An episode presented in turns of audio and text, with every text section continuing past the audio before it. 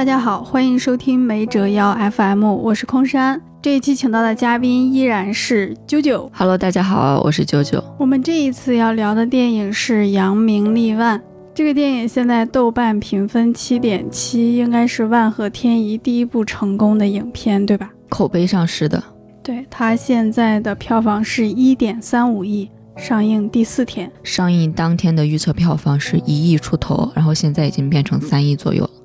对，跟他同档期的是一个算大 IP 吧，梅艳芳，但是梅艳芳现在的票房只有三千九百多万。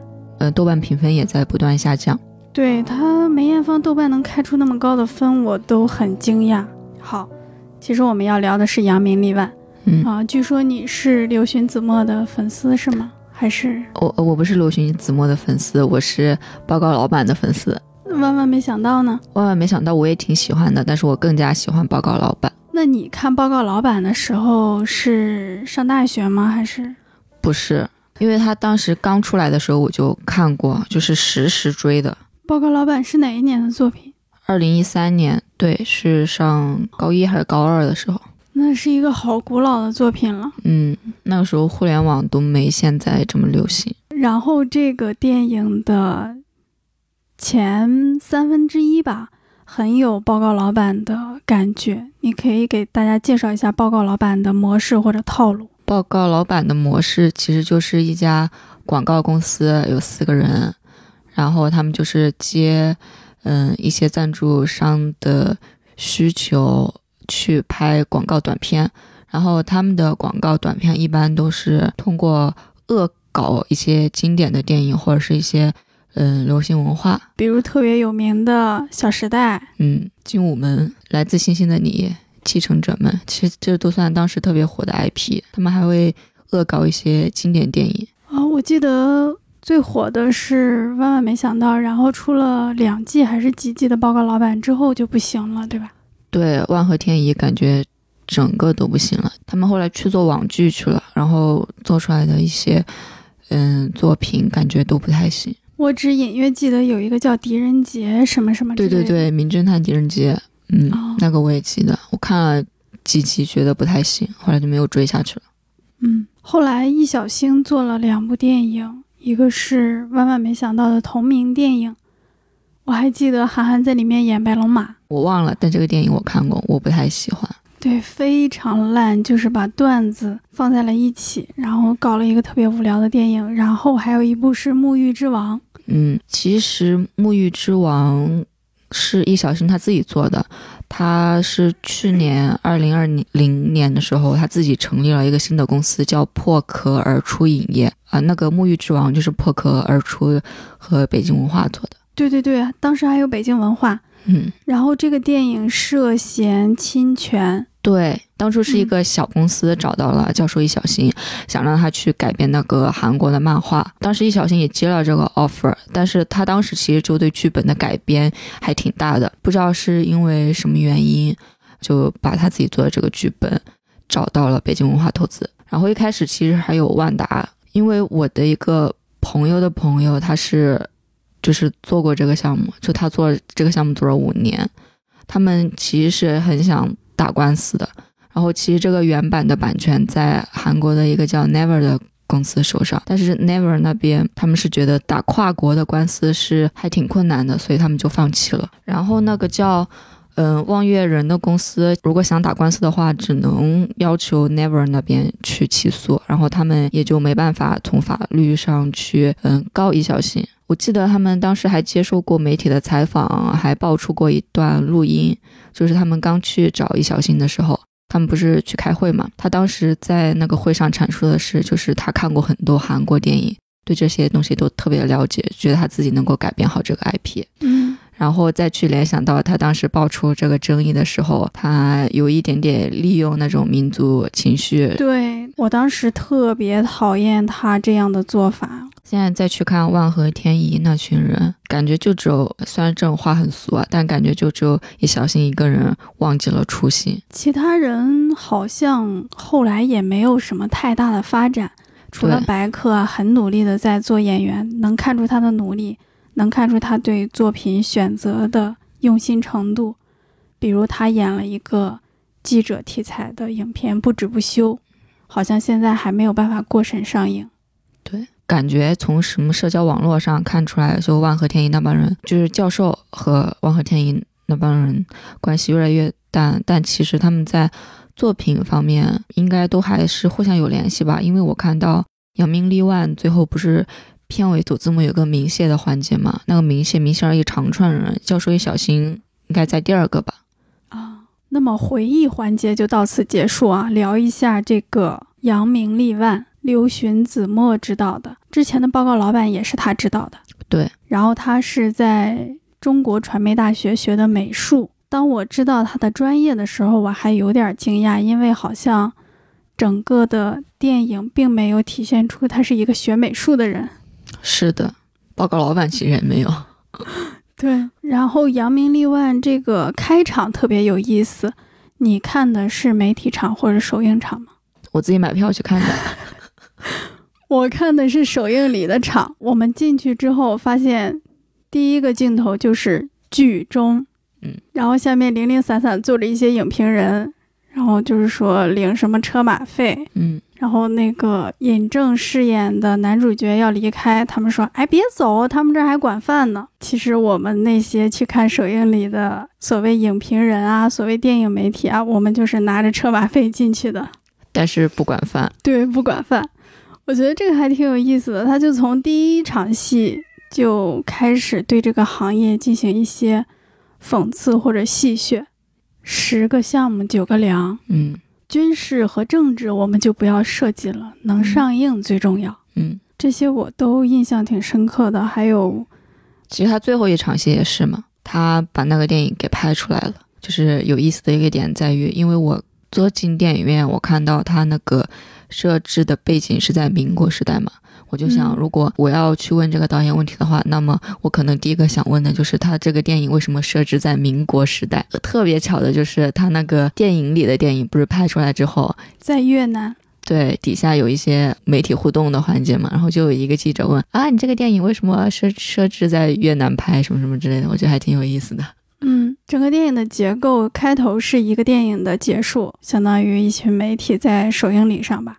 结尾又是一个电影的结束，大家在首映礼上。嗯，它的结构巧思还是很明显的。然后我印象特别深的是里面有一些迷影的梗，我印象最深刻的就是《闪灵》那个梗，还有就是柯达饰演的那个角色，他很明显的模仿了李小龙。对，而且他的台词里面用到了截拳道的一些理念，比如说柯达有一句台词是“控制自己的情绪，做自己的主人”，然后秦霄贤饰演的警察有一句无间道里的台词：“对不起，我是一个警察。”嗯，呃，于恩泰说这个电影应该这么拍，是致敬报告老板。嗯，其中移开一个柜子还是墙之后，露出了很多武器，呃，我觉得那里特别像《王牌特工》。还有一个片名是《侠中侠三部曲》。对，这是上海近几年来最轰动的一桩案子。执掌乾坤的人物突遭横祸，三老案。陆爷，好题材！我要把它拍成电影。有很多人说这个电影话剧腔太重，不像一个电影，像一个话剧。你觉得呢？我觉得是有点儿。嗯，首先就是演员的表演。那个陈明昊也不能说演得很差吧，就是略显浮夸，非常的用力。然后他的场景又是单一场景，以及他的那个调度，就是作为导演这方面的能力，确实没有太看出来。因为它本身就是一个密闭空间中发生的故事，所以我觉得还好。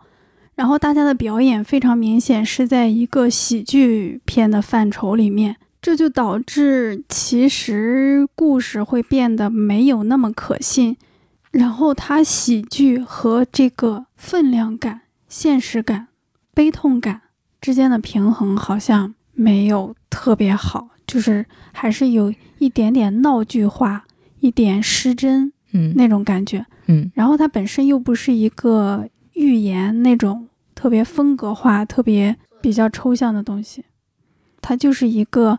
结合了现实，然后用喜剧和悬疑做包装，可能这个包装纸显得有点喧宾夺主了。这个老板，我觉得首先就有一点点失真，对，有点奇怪，就是他没有给出一个他非常强烈的动机，他为什么要做这件事？他说他把他所有的家当都投到这个电影上来了，嗯然后好像也没有特别交代他之前是做什么的，我们只知道他是一个上海滩的大亨。嗯。其他的角色都有比较充分的交代，比如那个女性，梦蝶，她原来是一个非常有名的演员，虽然演技不好，被人批评是花瓶，但是通过她的态度和她的经历，比如嫁给富豪之后又没有办法维系生活，然后她有一个非常经典的台词吧，说一个小女孩想要唱歌，想要演戏，有什么错呢？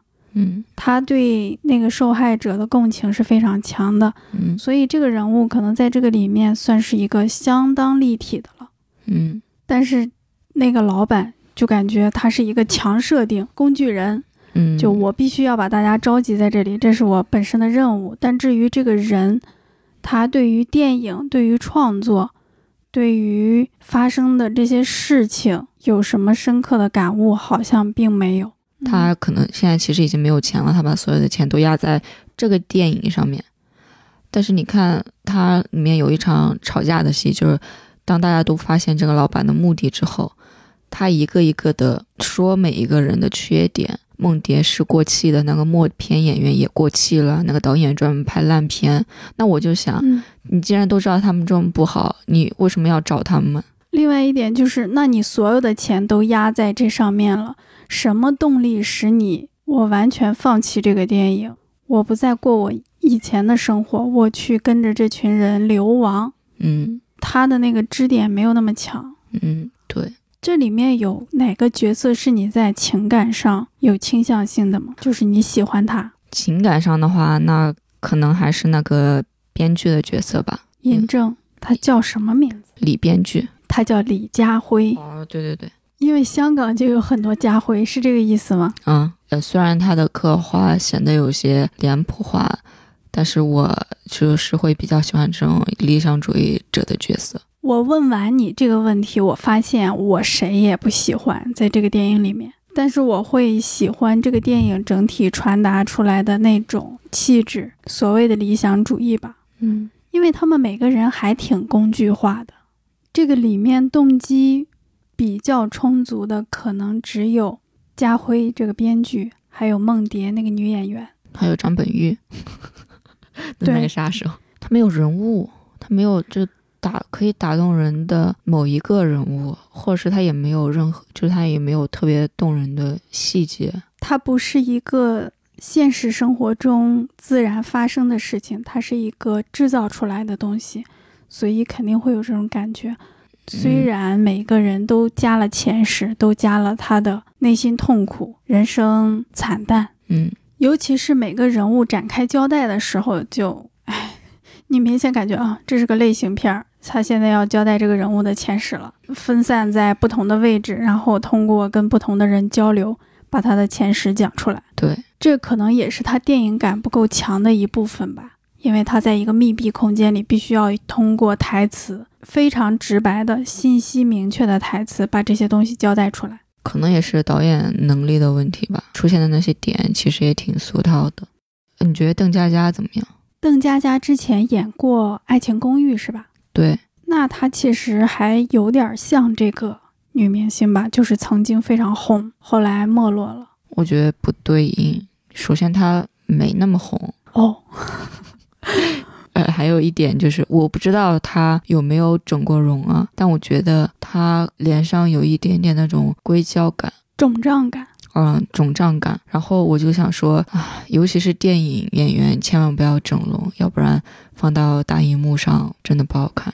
宁愿丑的有特色，也不要美成硅胶吧。嗯，所以邓家佳那个角色我也一直代入不了，虽然她演的也还可以吧，但是她那个形象，他长得就很不民国啊，根本也不像民国年代的那种大明星什么之类的。因为那时候还没有那么多美容手段，是吧？可能不会让一个人的脸看起来那么肿胀。嗯，你这样一说，让我想到了刘嘉玲演的那个《半生缘》。刘刘嘉玲现在的脸也是有一点点的那种肿胀感吧。她在《狄仁杰之四大天王》里面就有点没法看了。嗯，所以啊，电影演员千万不要动脸。嗯，尹正其实也有一点点邓家佳的那个感觉，尹正是胖的，是吧？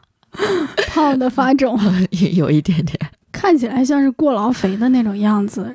如果他作为一个落魄编剧，很有压力的创作者，就包括创作压力和生存压力，那我觉得还可以吧。就他那个形象就不像一个落魄编剧，那个编剧还是个理想主义者，我觉得太太不像。你认为他应该瘦一点是吗？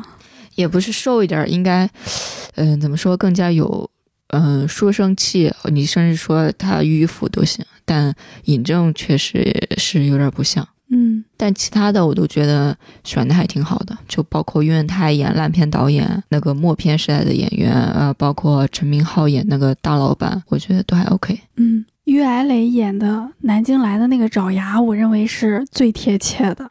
然后他还老咳嗽，拿着个手帕，就更有那种神秘感和病态感了。东厂，对，有一点，有一点那种感觉。东厂西厂的太监们，就表演方面来说，我最喜欢的是张本煜。我觉得他一个人是演的最收敛的。对比特别明显的一场戏，就是尹正去审讯他的时候，他不是两个就是。特写镜头来回切嘛，他用了比较快的速度逼问他是吗？对对对，然后尹正那边就已经 已经开始 用力了，就用力，我要我要我要表演了。然后张本煜那边就会显得嗯更加自如吧。他还挺符合他那个人物的，就是我装作漫不经心的来应付他，我说错了，但是我得绷住，就是他没有那么使劲儿。但是你能够明显感觉出来他的心理变化。对其他人那种浮，就是那种话剧式的演技，把张本煜就是衬托的比较 比较内敛。然后我当时看完就觉得张本煜演的最好。你知道他还演过话剧吗？不知道。他演过那个三块广告牌的导演马丁麦克唐纳写的一个剧本，叫《断手思成》。你看过吗？嗯，我买过那个票，后来因为不想出门，把它给卖掉了。那张本煜以前还演过什么角色？我就觉得很奇怪，张本煜就是适合他的角色有很多哎，那种什么啊大叔，比如说这种变态杀手，什么小人物啊，我觉得他都能演。为什么给他的老是一些小角色？他在《飞驰人生》那个烂片里演了一个相对重要的角色。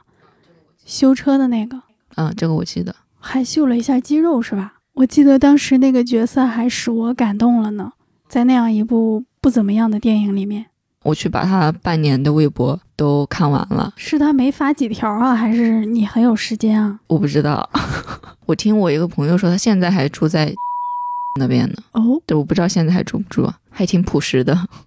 而且我跟你说，他每个月都在纪念李文亮先生，是不是很牛逼？他是怎么纪念的？你可以给大家说说吗？然后他就发条微博，二十二个月、二十几个月、二十几个月，就十几个月，每个月都发一次。反正我看到的那半年的微博里面，我有看到过好几次，他就发单纯发，他就只发几个月、几个月那种。你这样一说，我会觉得他跟刘勋子墨能够一起拍这个电影是有原因的。对呀，就我感觉万和天怡那帮人，就大家都在做自己本来想做的事儿，不算太成功，但是也没有太失败。但是你再去对比一下易小星，这个对比就出来了。你就老想贬低一下他，是吧？嗯，是的。嗯，易小星最近还参加了那个爱奇艺的导演节目呢，开拍吧电影。嗯，听说他拍的那个挺难看的。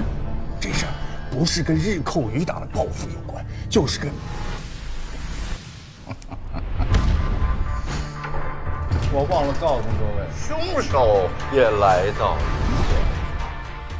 可以聊一下这个电影它的悬疑感和喜剧感。嗯，它不够好笑，甚至没有他之前那些短片好笑，无厘头的点没有那么多。作为一个影视行业的边缘人物，我觉得还挺好笑的。我会因为他那些行业梗，嗯，他那些迷影的东西，他那些非常正经的反讽。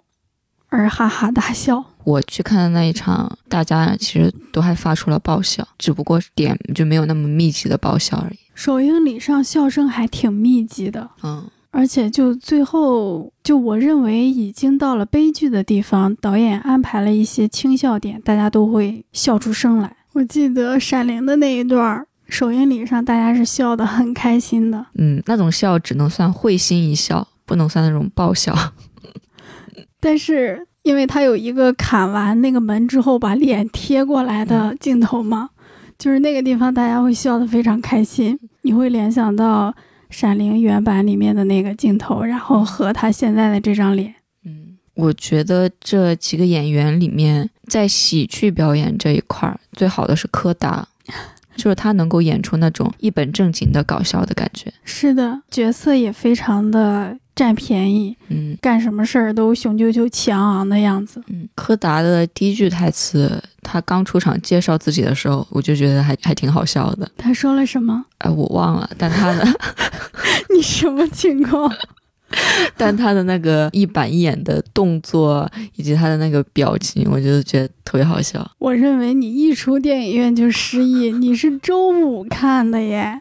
他应该是无限的拔高自己在好莱坞的那些经历，但是通通过他的表演，其实观观众能够马上就发现他这个人可能是一个呃纸老虎这样。我觉得这个反差就特别好笑。但是他身手很厉害啊，他会瞬间接住一个即将掉的东西。哦，对。然后这个在最后也有一个 callback，就是他接住了梦蝶，嗯，没有接住那个枪。这个里面有很多 callback。前后呼应的东西还挺有意思的。然后于恩泰在这里面也贡献了很多笑点，他们都偏向那种呃，好像一个小人物，然后我突然间说了一句错话什么之类，然后我再做一个态度上的立刻转变。于恩泰，我有一个印象特别深的是他在结尾，当于艾磊饰演的南京的爪牙来到这个地方的时候，他终于抽了关老师一巴掌。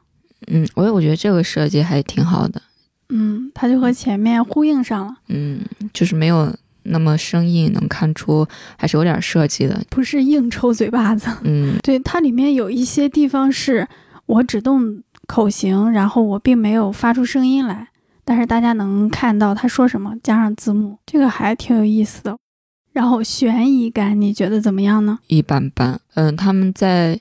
里面去聊那个案件的时候，我更加关注的是创作的部分，而不是这个案件本身是怎么样的。就是说，他们每解出一个谜题，你很想知道他们会怎么拍这一段，你认为应该呈现出来？对，嗯，我比较关注的不是嗯发生了什么，而是在于还原真相这件事。嗯，第一个把这部电影从喜剧。转向悬疑的点应该是家辉编剧掉了一支笔，然后他去捡，发现本玉被锁了起来。那我都没看明白，我看了半天，哎，到底是谁被锁 锁住了？我一开始以为是那个老板被被人威胁了。哎呀，那你就是你没认真看。其实我现在回想起来是挺清晰的，是给的斜右斜方的一个镜头吧？对，嗯。那就是你的问题了，是怎么回事？作为一个专业人士，作为一个可以拿车马费、拿红包的影评人，怎么回事？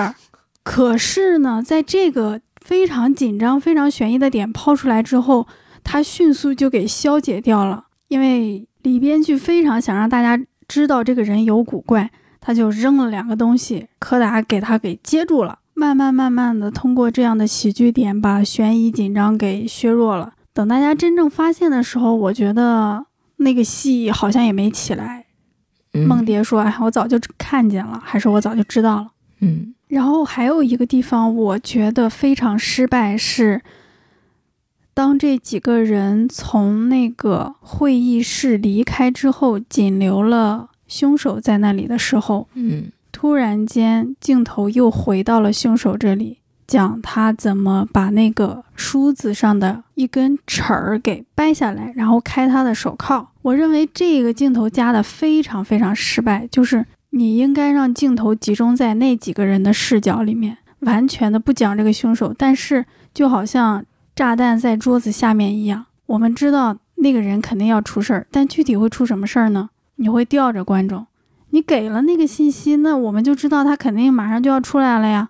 嗯。但我觉得有一个地方让我非常害怕，就是那个看起来不太靠谱的警察，他的枪一直放在凶手那一侧。啊，我就觉得，难道这个凶手不是可以一伸手就能把枪给拿走，并击毙在场的每一个人吗？那说明导演没有利用好这个 悬疑点。对，我就很害怕他突然间把枪抢过去，一直在这上面担心。哎，后来发现枪给扔到这个人的手里，刀给扔到这个人的手里，但是他什么也没有做，他把东西交了回来。嗯，那个地方他消解了紧张感，然后只提供了一点点悬疑感，就是那么这个人为什么不反抗，为什么不逃走呢？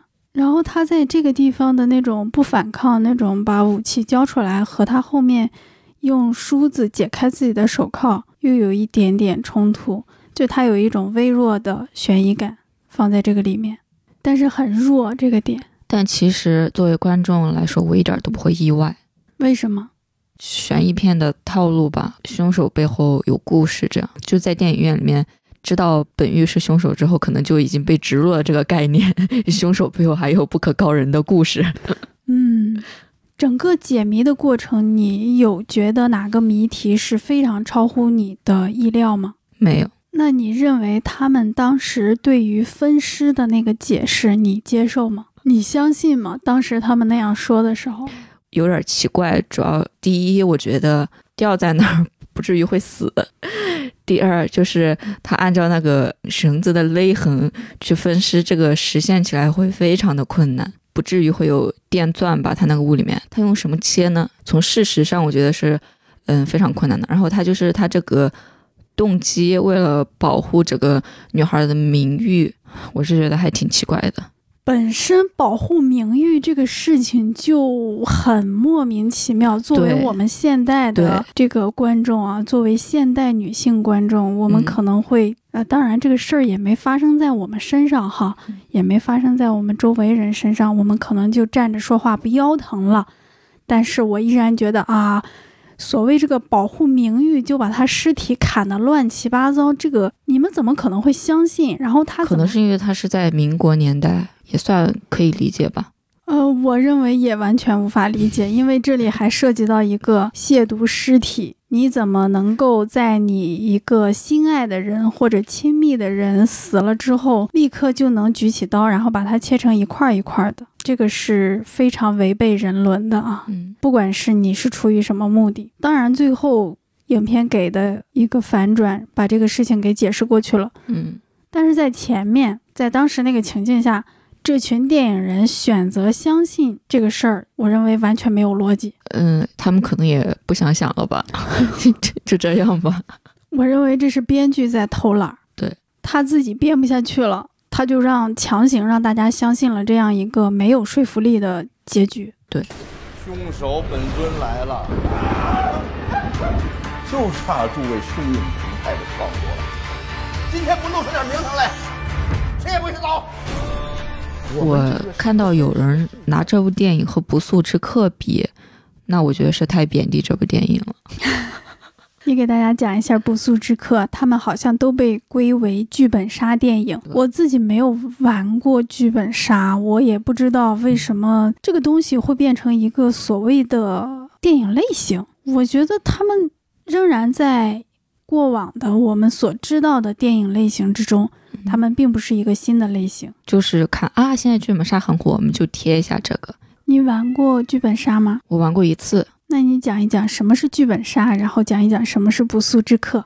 剧本杀就是每个人给你分一个角色，给你的剧本里面可能只是事实，可能只是整个事件的一部分。然后每一趴读完剧本之后，都会给你分配一个任务，比如说你要隐藏一件事儿，比如说我上次玩的那个剧本杀，就说我饰演的那个角色，他是一个瘾君子，他给我的任务就是你要隐瞒。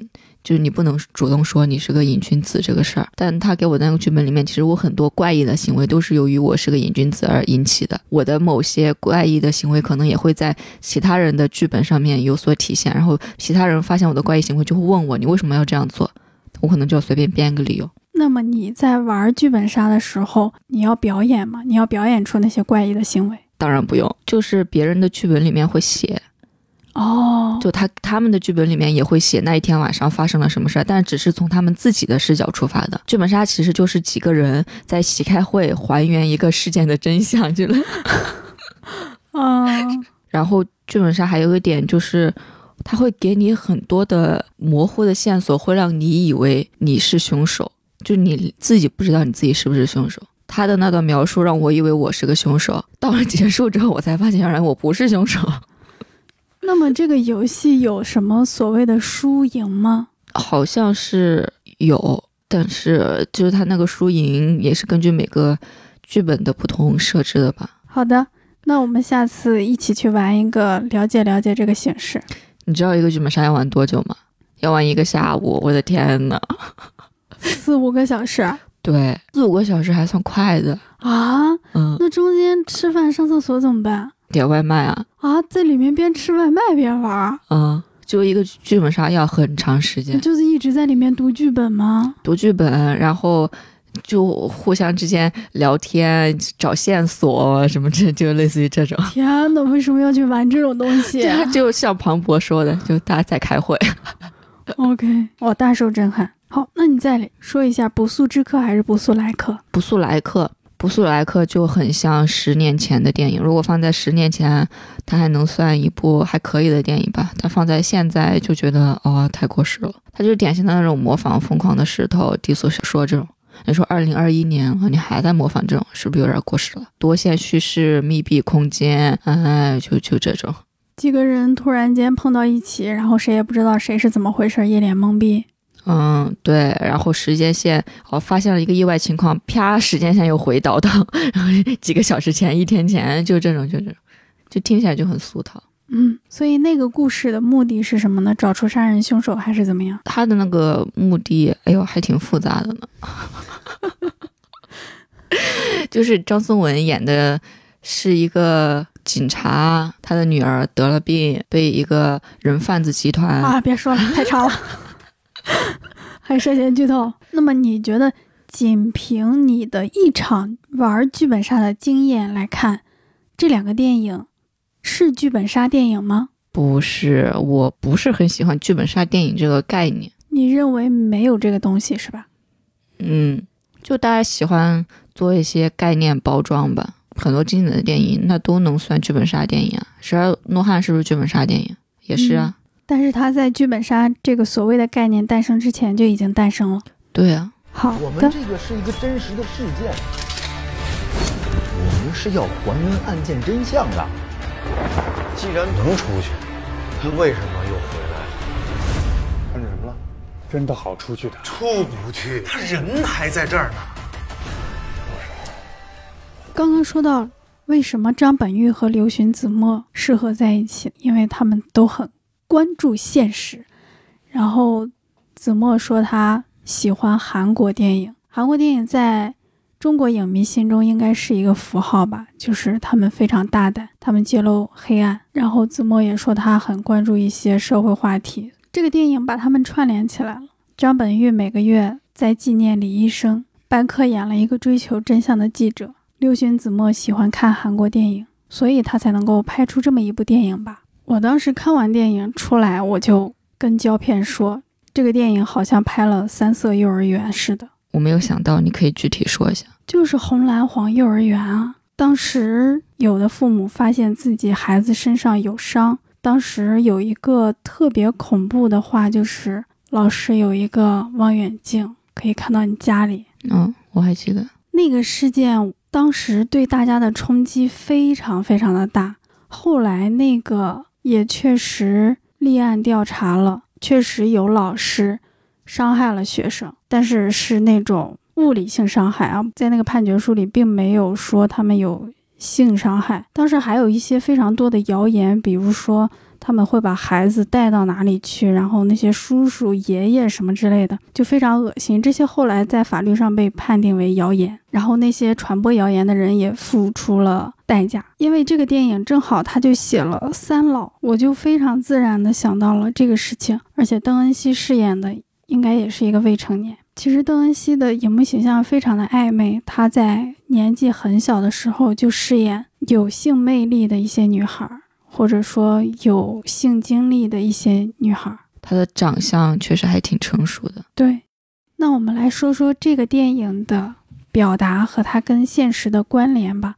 一个非常大胆的，对于当下舆论环境、影视行业和社会现实都有所关照的电影。就这两个方面结合的都还挺好的。对我跟我们作者说写这个影评的时候提供的一个方向就是，这个电影它把创作的痛苦和社会上的痛苦结合到了一起。对我觉得这个设计还挺好的，而且做的挺成熟成功的。就是它两条线是紧紧的交织在一起的，而不是分散的。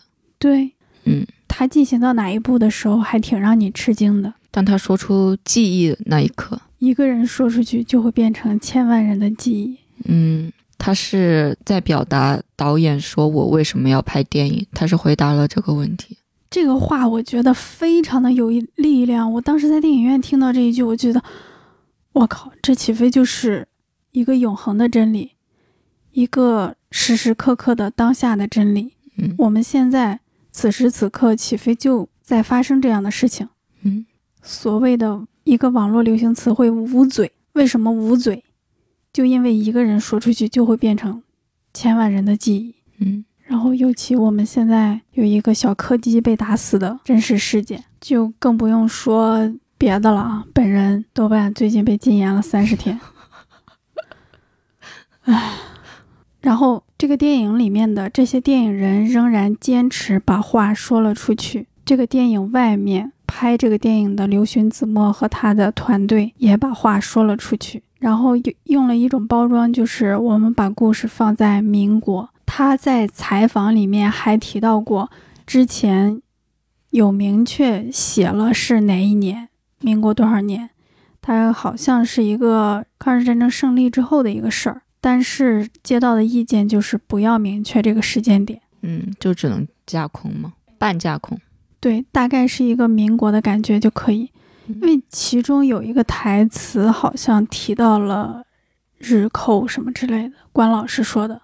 那里好像体现了这个是在抗日战争胜利之后的一个事情。然后，他这里面所展现的这个案件，在上海滩把控黑白两道的三老，然后这样去侵犯一个小女孩，他们有那样一个固定的场所、固定的方式，选所谓的花魁，选到之后就进行这样的伤害。然后他们是由。这个国家最高层就是从南京，南京其实是一个非常重要的政治地标嘛。从那里来的人保护他们，保护这个事情不被曝光、不被发现，这就会让我们每一个在电影院看到这个电影的人都会深刻的感觉到，这好像就是在这个世界上发生的事情。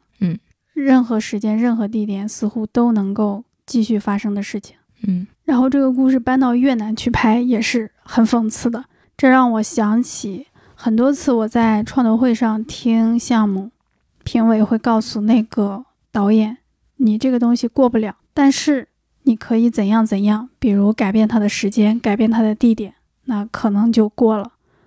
我们也会看到一些我们自己的电影作品，它里面会半架空，比如那个警察，他们穿的是一些奇奇怪怪的警服。和我们这儿的不一样，以彰显它是另一个国度或者另一个地方。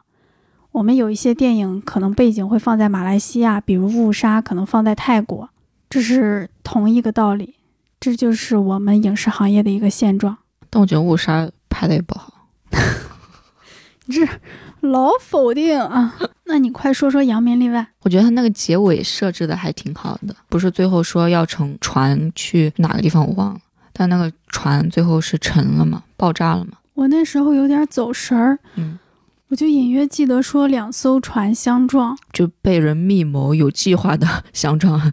你看，我听出来那那个感觉，对，就好像南京的那些人又来了一波儿。但他们还是被记录下来了，就是又有那么一点点忧伤，但是那么有那么一点点的惆怅，但是还我能用理想主义这个词吗？我当然还觉得还是挺理想主义的。嗯。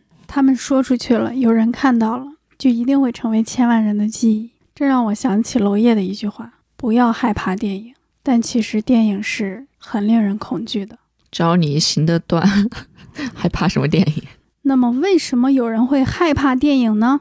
因为他们像于艾磊饰演的那个角色一样，害怕一些事情被说出去，他们要踩灭火苗。电影就是火苗。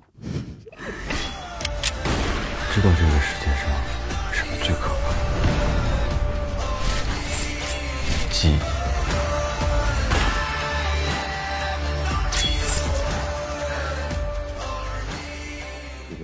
因为我和我的同事说的时候，同事觉得这个电影还比较肤浅，你觉得呢？我认为用直白来形容更贴切一点。嗯，比如还有一句话是，可能观众的解读会比我们怎么怎么样，就是他已经把所有的话都说完了，说得清清楚楚、明明白白。嗯，所以这也是我觉得这个电影能过审的一个奇怪的地方。嗯所有人都能够看懂他在说什么。嗯这一点在我们现在的电影环境里面已经非常宝贵了，因为我们经常会猜测，经常会看那个符号，听它的谐音梗，想它背后的隐喻。但是这个电影就不太需要。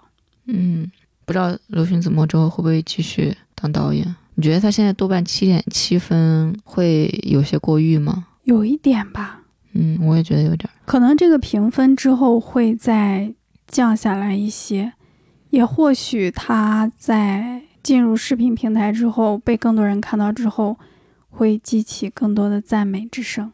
嗯，而且他就是这部电影的豆瓣评分比韩寒所有 导演作品的评分都还要更高一点儿。韩寒真的是一个非常糟糕的导演，这个糟糕可能就体现在作者性上吧。你自己究竟要表达什么？你什么也不想表达，你就想拍个电影赚钱而已。那你表达个屁！你为什么要做导演？他里面喻恩泰饰演的那个导演不是一个烂片导演吗？嗯，但是他里面他也有为自己辩护。虽然我拍的电影是烂片，但我拍的电影赚钱了，我对这个行业也是有帮助的。你怎么看他这段话？最近我听了一期某黄姓艺人在台湾录的播客，他谈这个问题的时候说：“票房是票房，电影是电影。”这个话是很有道理的。然后你比较宏观的去看的话，那市场肯定是需要烂片的，市场需要一些有噱头的、包装看起来很唬人的一些电影，那些电影必须要有人去拍。如果你只有能力去做那样一个人的话，那你就去做吧。行业确实需要你们这些烂片导演，但你们只是这个里面非常不宝贵的一部分。这个行业里面宝贵的那些人，依然是像诺兰这样的导演、卡梅隆这样的导演、娄烨这样的导演。他们在艺术上、在技术上，包括在票房上，都对这个行业有所贡献。而且他们拍的不是烂片，嗯，他们的贡献比你们这些烂片导演更大。我跟这故事。哎呦，这是说是要记录咱们开会，陆先生，他就是喜欢玩些新潮的。这电影要是成了，咱们扬名立万。但他不可能一直去表达同样的东西啊。就如果他之后要拍电影的话，他一定是需要更加成熟的剧本以及更加成熟的导演技巧。但其实现在大家喜欢这部电影的原因，应该是有很大一部分原因是因为它珍贵的表达吧。对这部电影可能就比较天时地利人和了。他第一次做一个电影，然后把东西码的都挺好的，码的都合格，起码是。嗯，我也很好奇他接下来会拍什么，会怎么拍，会表达什么。因为按他的意思说，他可能仍然会拍这种现实主义的、关注社会话题的电影。我看豆瓣上面列的，他好像要拍报告电影，不不，报告老板的电影版。我有点好奇这个会拍成什么样。那我就完全不感兴趣了。